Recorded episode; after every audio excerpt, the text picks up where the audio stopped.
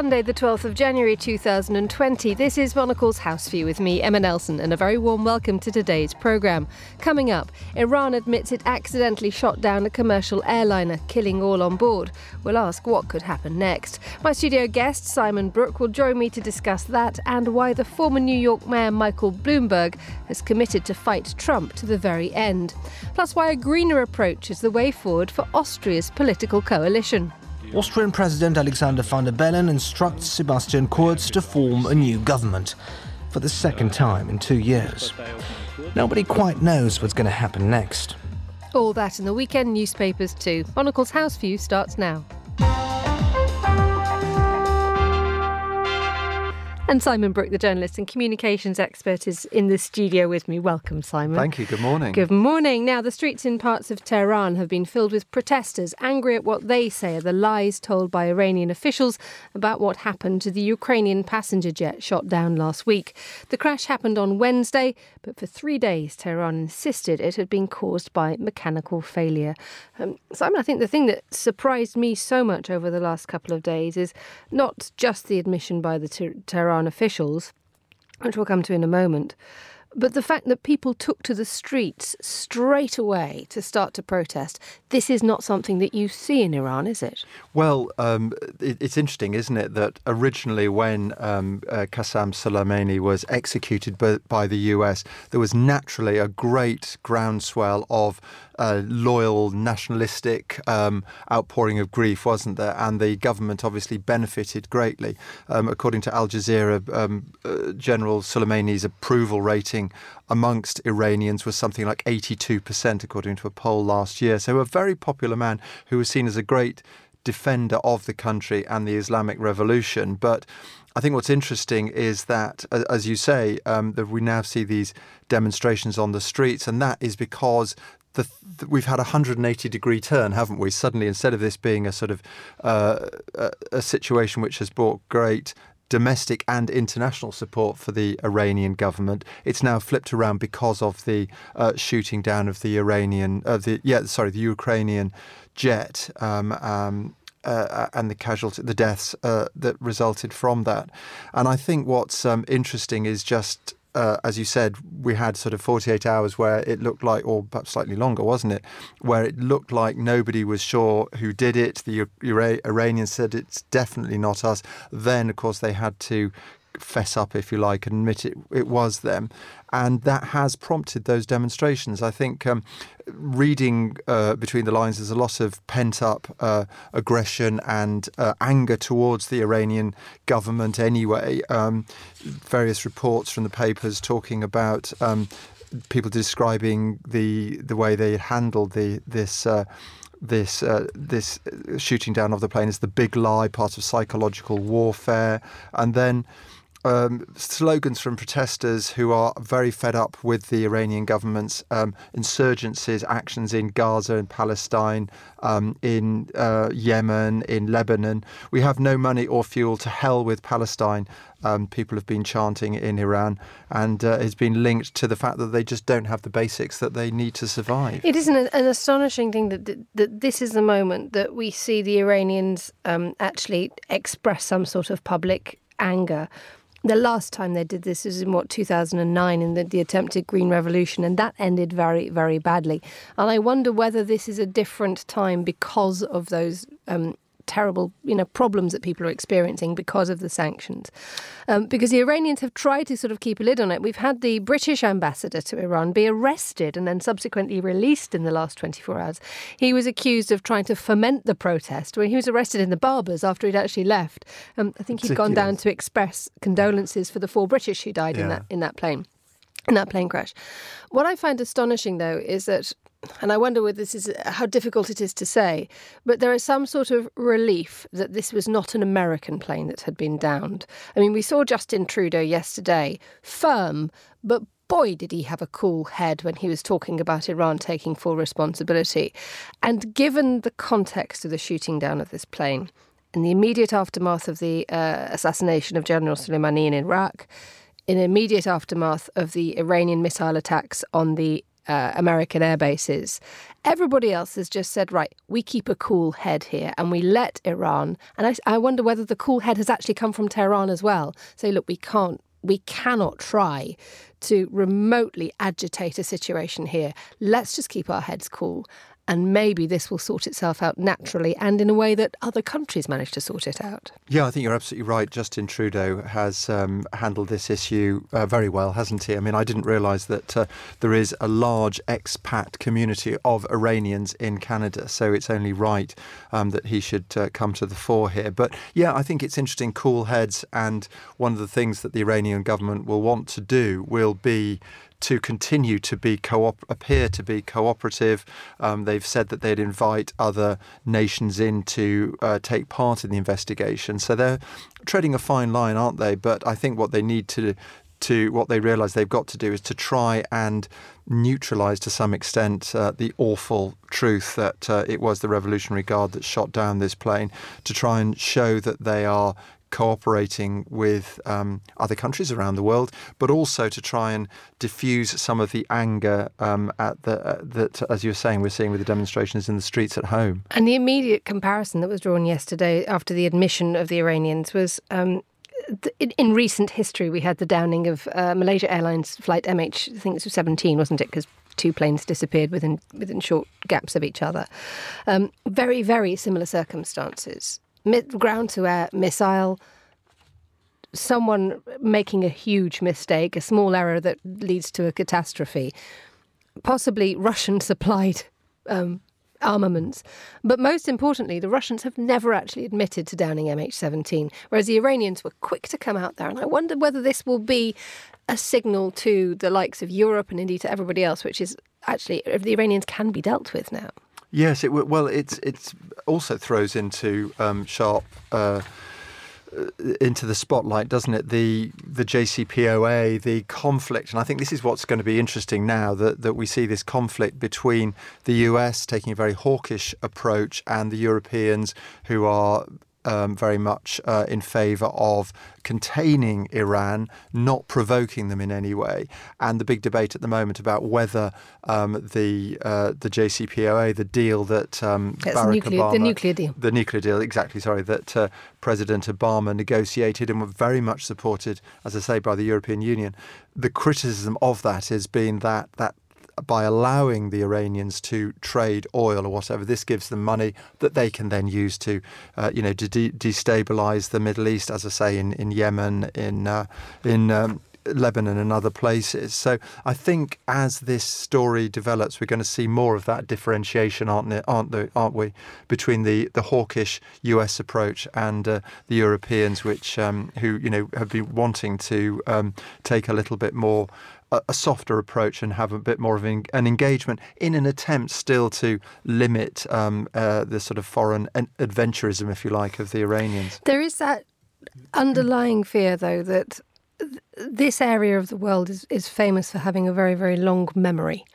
And the Iranians have, I think, after the um, the, the, killing of General Soleimani, everybody thought, oh, this is just a quick retaliation. And actually, the, the warning was, no, Iran will not retaliate immediately, but this will be a very, very, very long game that they will play, and that there will be allies and uh, proxy gestures. Perhaps the downing of the Ukrainian plane will curtail some of the worst effects. But this stuff will not be forgotten, will it? And I think it's woe betide anybody who thinks that actually this is all done and dusted at top speed. Yes, and I think we've also got to look as well at what the what levers, if you like, the Iranian government can pull. And obviously, one of the most effective ones is to disrupt oil production in the Straits of Hormuz, uh, attacking ships, um, uh, kidnapping uh, suppliers or whatever, um, and just to see if they can use that possibly. But I think it's what in, what's interesting is they have a, a tightrope to play here, uh, to to walk here. The government does anyway, because uh, between, as I say, taking any action which fulfills their uh, religious um, crusade against uh, against uh, Sunni Muslims and against the West on the one hand, but then on the other hand, making sure that uh, the people um, in the streets of Tehran and around Iran have food, fuel, all those basic things that they'll want, that, that they need. And I think the other thing to bear in mind as well about the government of Iran is that it is not one homogeneous organization, if you like. You've got the Revolutionary Guards, you've got other aspects of it, and um, obviously you get disagreements in any kind of government in, in, a difficult situation, but it's going to be particularly noticeable here because, as I say, you get these competing organisations that run the country. Well, let's move on to another subject briefly uh, about competing organisations. Um, the former New York Mayor Michael Bloomberg, well, even if he loses the Democratic nomination for president, he says, the former New York Mayor, that is, that he and his giant campaign machine will switch efforts to help whoever does become the candidate to beat Donald Trump. Um, I mean, it was interesting that Bloomberg actually entered the the race himself, isn't it? Especially at such a time when everybody thought, well, this is a bit too late. The fact is, though, that to have that amount of Bloomberg firepower behind you, if you're taking on Donald Trump, that must create quite a lot of smiling in the Democrat camp at the moment. Well, I think they'll be delighted. As you say, um, whether he wins or not, it does look unlikely that he is going to get the nomination. He's somewhere uh, in, sort of around fifth place, according to Democratic voters, quite a bit behind Joe Biden, Elizabeth Warren, Bernie Sanders, uh, Pete uh, Buttigieg but um, he does have that economic fi- firepower, as you say, and um, we've got reports that um, he's uh, has roughly 500 uh, staff members committed to paying uh, through uh, November in battleground, working in battleground states throughout uh, Florida, North Carolina, Michigan, Pennsylvania, Wisconsin, as well as uh, as well as Arizona. Um, and also, he has committed a huge amount of money. Hawkfish, a digital company started by Bloomberg uh, that's carrying out his $100 million online ad campaign, we read. And this is seen as competition for Trump's campaign manager, Brad Parscale, who has been very um, successful in using. Um, you know the digital world and things. Interesting article yesterday in the uh, the weekend Financial Times by Gillian Tett looking at the whole issue of data and uh, social media in campaigning, and she points out that actually um, the Democrats have always been a bit on the back foot. They've always been a bit nervous about this. And one supporter says the Democrats keep putting their money into television, even though the voters don't live there. The Democrat candidates have come up as with a non-digital uh, have come up in a non-digital culture. So it'll be interesting to see if Bloomberg, with his economic fire, financial firepower, can actually reverse that situation. And it's a clever way of making sure that you can add an awful lot of firepower without actually having to declare any contributions. The rules being so strict when it comes to the amount of funding and support mm. that you can have in America. Um, it's an interesting way. The staffers, the Bloomberg funded staffers, won't work directly for the nominee, says the New York Times. Um, They'll be paid by an independent funding vehicle which, as, as you mentioned, will mean that they can get around it. You're listening to Monocle 24. This is Monocle's House View. It's Emma Nelson here, joined in the studio today by the writer and communications expert Simon Brooke. Now, Austria's People's Party and the Greens struck an unlikely coalition agreement last week with the Conservative leader Sebastian Kurz once more becoming the country's chancellor. At 33, he also reclaimed the title of Europe's youngest head of government from the 34 year old Finnish Prime Minister Sanna Marin.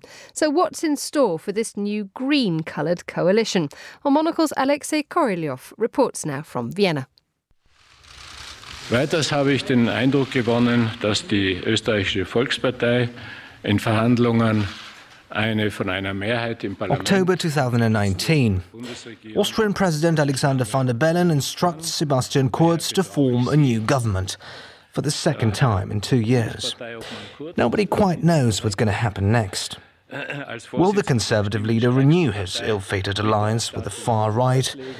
Will he revive an unloved coalition with the Social Democrats? Or will he go in a completely different direction?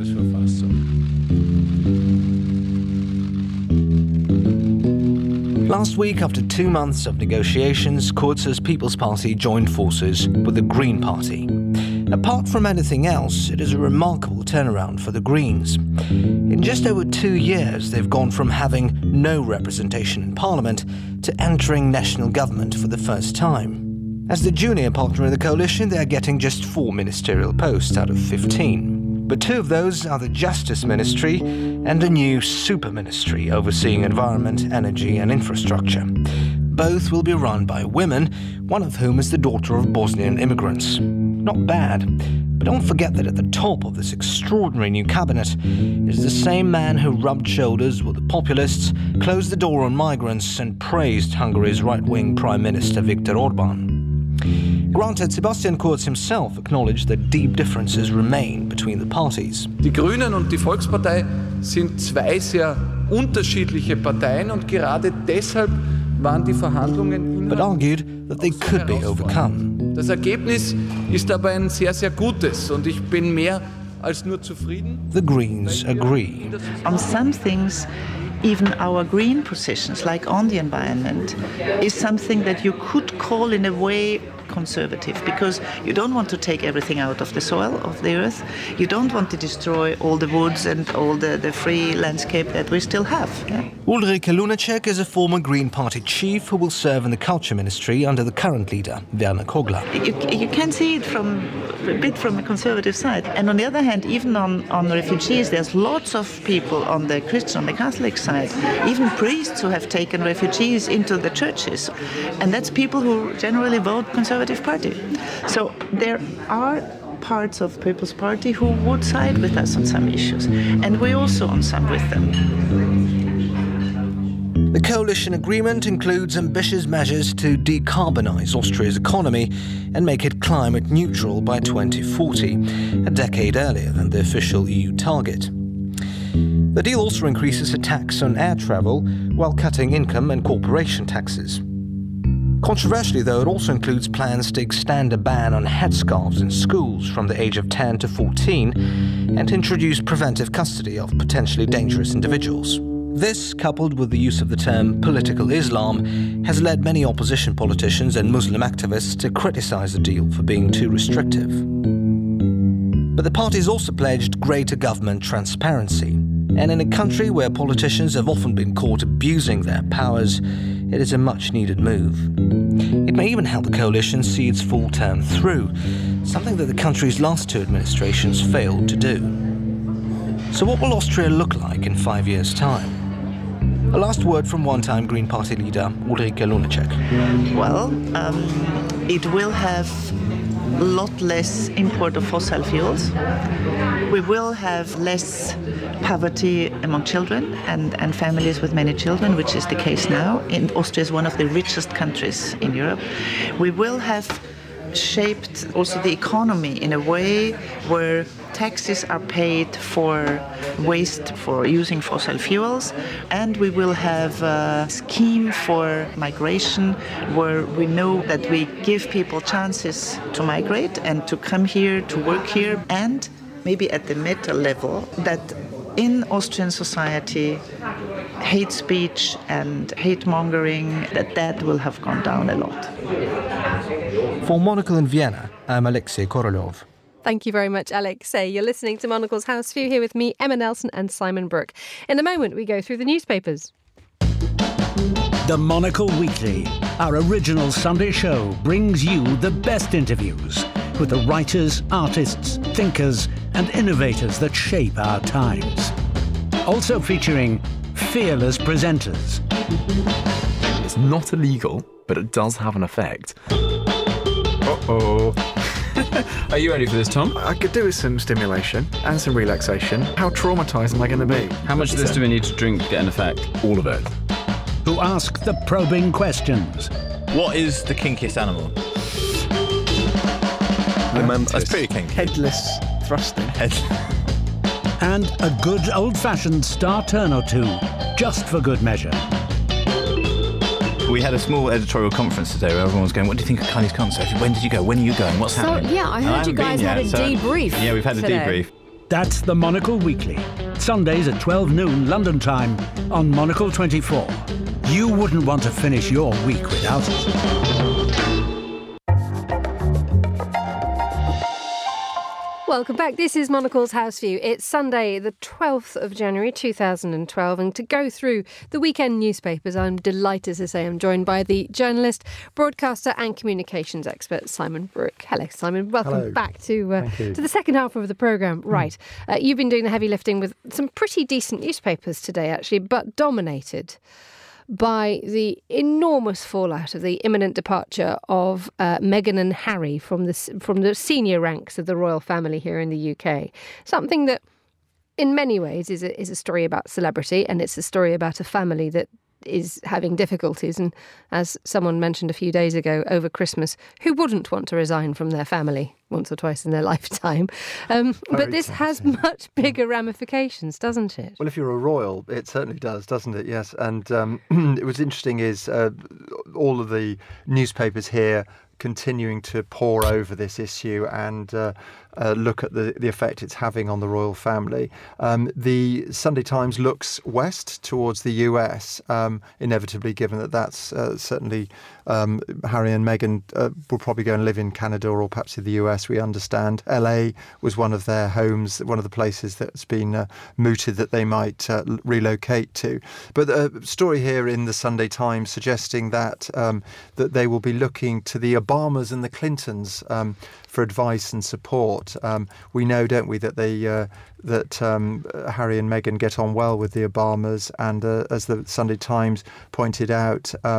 Uh, Barack Obama was very supportive of Harry's Invictus Games initiative. Um, the piece is basically about the money that they could earn and pointing out that the Clintons and the Obamas have been very successful in monetizing their assets, their uh, uh, position in the world. Um, but of course, this is the real problem, isn't it? That the fact is that when it comes to the, fin- the, the royal family, you're either in or out. And certainly when it comes to money, the idea that using your royal status, um, enjoying, uh, you know, royal uh, uh, accommodation, you know, wherever you might live, uh, getting money from the civil list, whatever it might be, doing that and then also doing the financial thing, sorry, the the, the entrepreneurship, uh, the the other deals or whatever, when you just can't do the two together. So it's interesting that the Obamas and the Clintons might help Harry and Harry and Meghan on this, but I think that they need all need to understand, don't they, that they've got to be very careful when it comes to the clash between the royal and the celebrity entrepreneurialism. Well, arguably, some people have said that the the uh, the Obamas' involvement has been um, in the commercial world actually has been a masterclass into how to keep your hands clean, to do it with a little bit of dignity. Um, they are they've struck uh, they've struck a deal with Netflix, which I think a lot of people raised their um, their eyebrows about. But the likes of I think it's an American Factory, which is the, which is a program which seems to be d- doing so well. Um, and the and the fact that they seem to be committed in doing in in engaging in uh, you know positive things and charitable things is something that clearly Meghan and Harry are going to have to take a, um, be inspired by. I think the the thing that a lot of people are worried about is if you actively seek cash, that. Um, even you know having been a president or a prime minister or any head of state that to actively look greedy makes you look pretty grim, doesn't it? Yes, you've got to be very careful about that, haven't you? It's one thing to raise money for charity or to, um, uh, you know, point out where uh, funding should go or something like that. But um, you've got to be very, very careful uh, in the way that you do. Uh, raise money otherwise. I mean, the, the, Sunday Times pointing out that the Obamas um, earned uh, a record 50 million pounds joint advance for a two book uh, deal of mem- uh, two book deal pair of uh, memoirs, um, and that's probably acceptable. It also points out that Bill Clinton pocketed eleven and a half million pounds for his uh, 2004 biography, um, and Hillary Clinton actually, interestingly, got £9 million, slightly less, uh, in 2014. So there are sort of legitimate, acceptable ways in which ex-politicians and people can um, can uh, earn some money. But then, as I say, you've got to be very careful if you're a royal. But it will be interesting to see if the Obamas and the Clintons can help them uh, raise money or um, deal with the financial aspect of their new situation in a way that doesn't offend the public, that doesn't look like they're exploiting anybody or being greedy. I think the word super brand have Yeah, come to, well, has come to mind. But I do like the word. very careful with the super brand. I love the fact that within about 30 seconds of it all happened, we'd invented the word Megxit. Yes, exactly. That just made me hoot. Um, right, let's move on to an article in the uh, in the weekend edition of Le Monde. It's a two-page spread on the influence of Airbnb in French cities and French towns, and it. It makes a very, very serious point. Um, it's written by uh, a researcher at the geography department of the University of Bordeaux, which I find absolutely refreshing, given the fact that the you know national newspaper's lead article is written by an academic. Um, it talks about how Airbnb has has thrown our cities upside down. It's meant that. Um, the rent rent rates have gone through the roof. The middle classes have left the cities and while retaining their apartments in the centre of Paris or Bordeaux, for example, they've gone out a little bit into the into the suburbs, pushing out those who are less wealthy even further out of their cities, uh, and it's led to a, a, huge imbalance in the way that the in the way that French cities operate. Um, it's one of those things that starts off and you think, gosh, it's just an innocent platform, a little bit like Uber. In fact, they'd call it Uberization. It's an innocent platform which which has profound socioeconomic effects. I think it was interesting. Yes, I mean Barcelona uh, was another city which which um, saw demonstrations in the streets against this, didn't they? Um, both from um, people who can't rent uh, flats because owners are now doing it through Airbnb.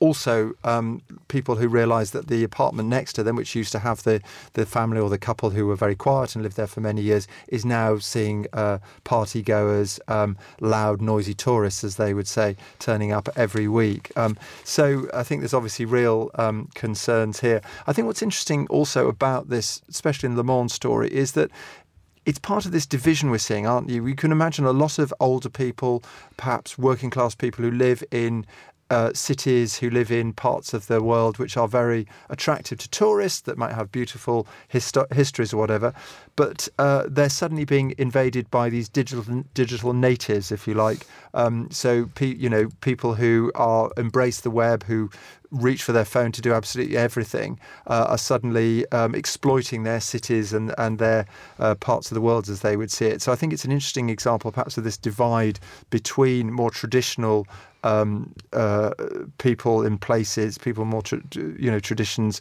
in places that haven't been quite so touched by the, um, you know, the, um, the, the, the the, digital world, as I say, clashing with people who just think that the, the, whole world is theirs as, as they tap in a few details into their phone. What also has the profound effect is that the city becomes a transient place, that you no longer have a neighbourhood. Um, and you, all you do is on a Friday and a Sunday, you hear um, suitcases being rolled down the pavement, and you never meet your neighbour because you don't know who your neighbour is. Because they're going to change every week. They're only going to be here for the weekend. I really do on. wonder what the effect of that is going to be on our cities when actually we become more isolated and communities don't feel as if there's anywhere to live. I mean, if I if I go out and I see tourists and they say, "Oh, where's a nice place for lunch? Where's a nice place for dinner?" It's great that I still know that there's a locality to go. But if you have nothing but visitors, where is that sense of community? Where is that sense of uh, you know, oh, there's somewhere decent to go and have a glass of wine and somewhere that you can recommend to your neighbours? It, I, I just wonder whether anybody's thinking about what's going to be happening in 30, 40 years' time with this. You do wonder. I mean, I have to say, there's a very interesting book um, by David Goodhart, who's uh, originally from the left, but uh, but now seems to be um, perhaps disillusioned with some of the the ideas that he once embraced. Uh, the Road to Somewhere um, looks at the fact that uh, you've got two tribes really, not so much left and right these days, but you've got the the, the anywheres, the people who live in different cities, who've worked around the world, who travel without thinking about it, who have moved away from where they were born. On the other hand, you've got the, the somewheres, the people who um, probably live in more or less the same place they were first that, that they were born in, and in fact, um, that accounts for a huge number of people um, in in all kinds of countries, certainly in the UK. And I think what's interesting, as I say, we're getting this clash between the somewheres uh, and the anywheres, and it's the other problem it speaks to as well is as we've seen with in Venice, for instance, recently, is just the problem of tourism. I mean, we all love to explore a beautiful city like Paris or Barcelona or Venice or whatever But at the same time, we know the easier we make it, the more of us do it, the more we're damaging uh, the cities It is themselves. that irresistible thing, isn't it? Although, mean, Also, other people wouldn't travel, then I can. Of sort of thing. course. I stayed in London over Christmas and I was just going, tourists are everywhere. I can't get to do anything. And I suddenly thought, actually, no, they're bringing us money. That's true. But they're really irritating me. But that's, that's the problem, isn't it? I think it's probably it's probably quality, not quantity, isn't it? You want people to travel less, but to embrace the culture more and spend some more money to help us locals. I wonder how anybody's ever going to tell me to stop getting on plane and have some fun or a train and go and have a look at something else. It's pretty much important. Simon Brooke, thank you so much for joining Thank us you. on Monocle 24. And that's all we have time for today's programme. Many thanks to our guests and also our supervising producer, Ben Ryland, our researcher, Giacomo Harper, and our studio manager, Nora Hole. For now, from me, Emma Nelson, goodbye. Thank you very much for listening and enjoy the rest of your weekend.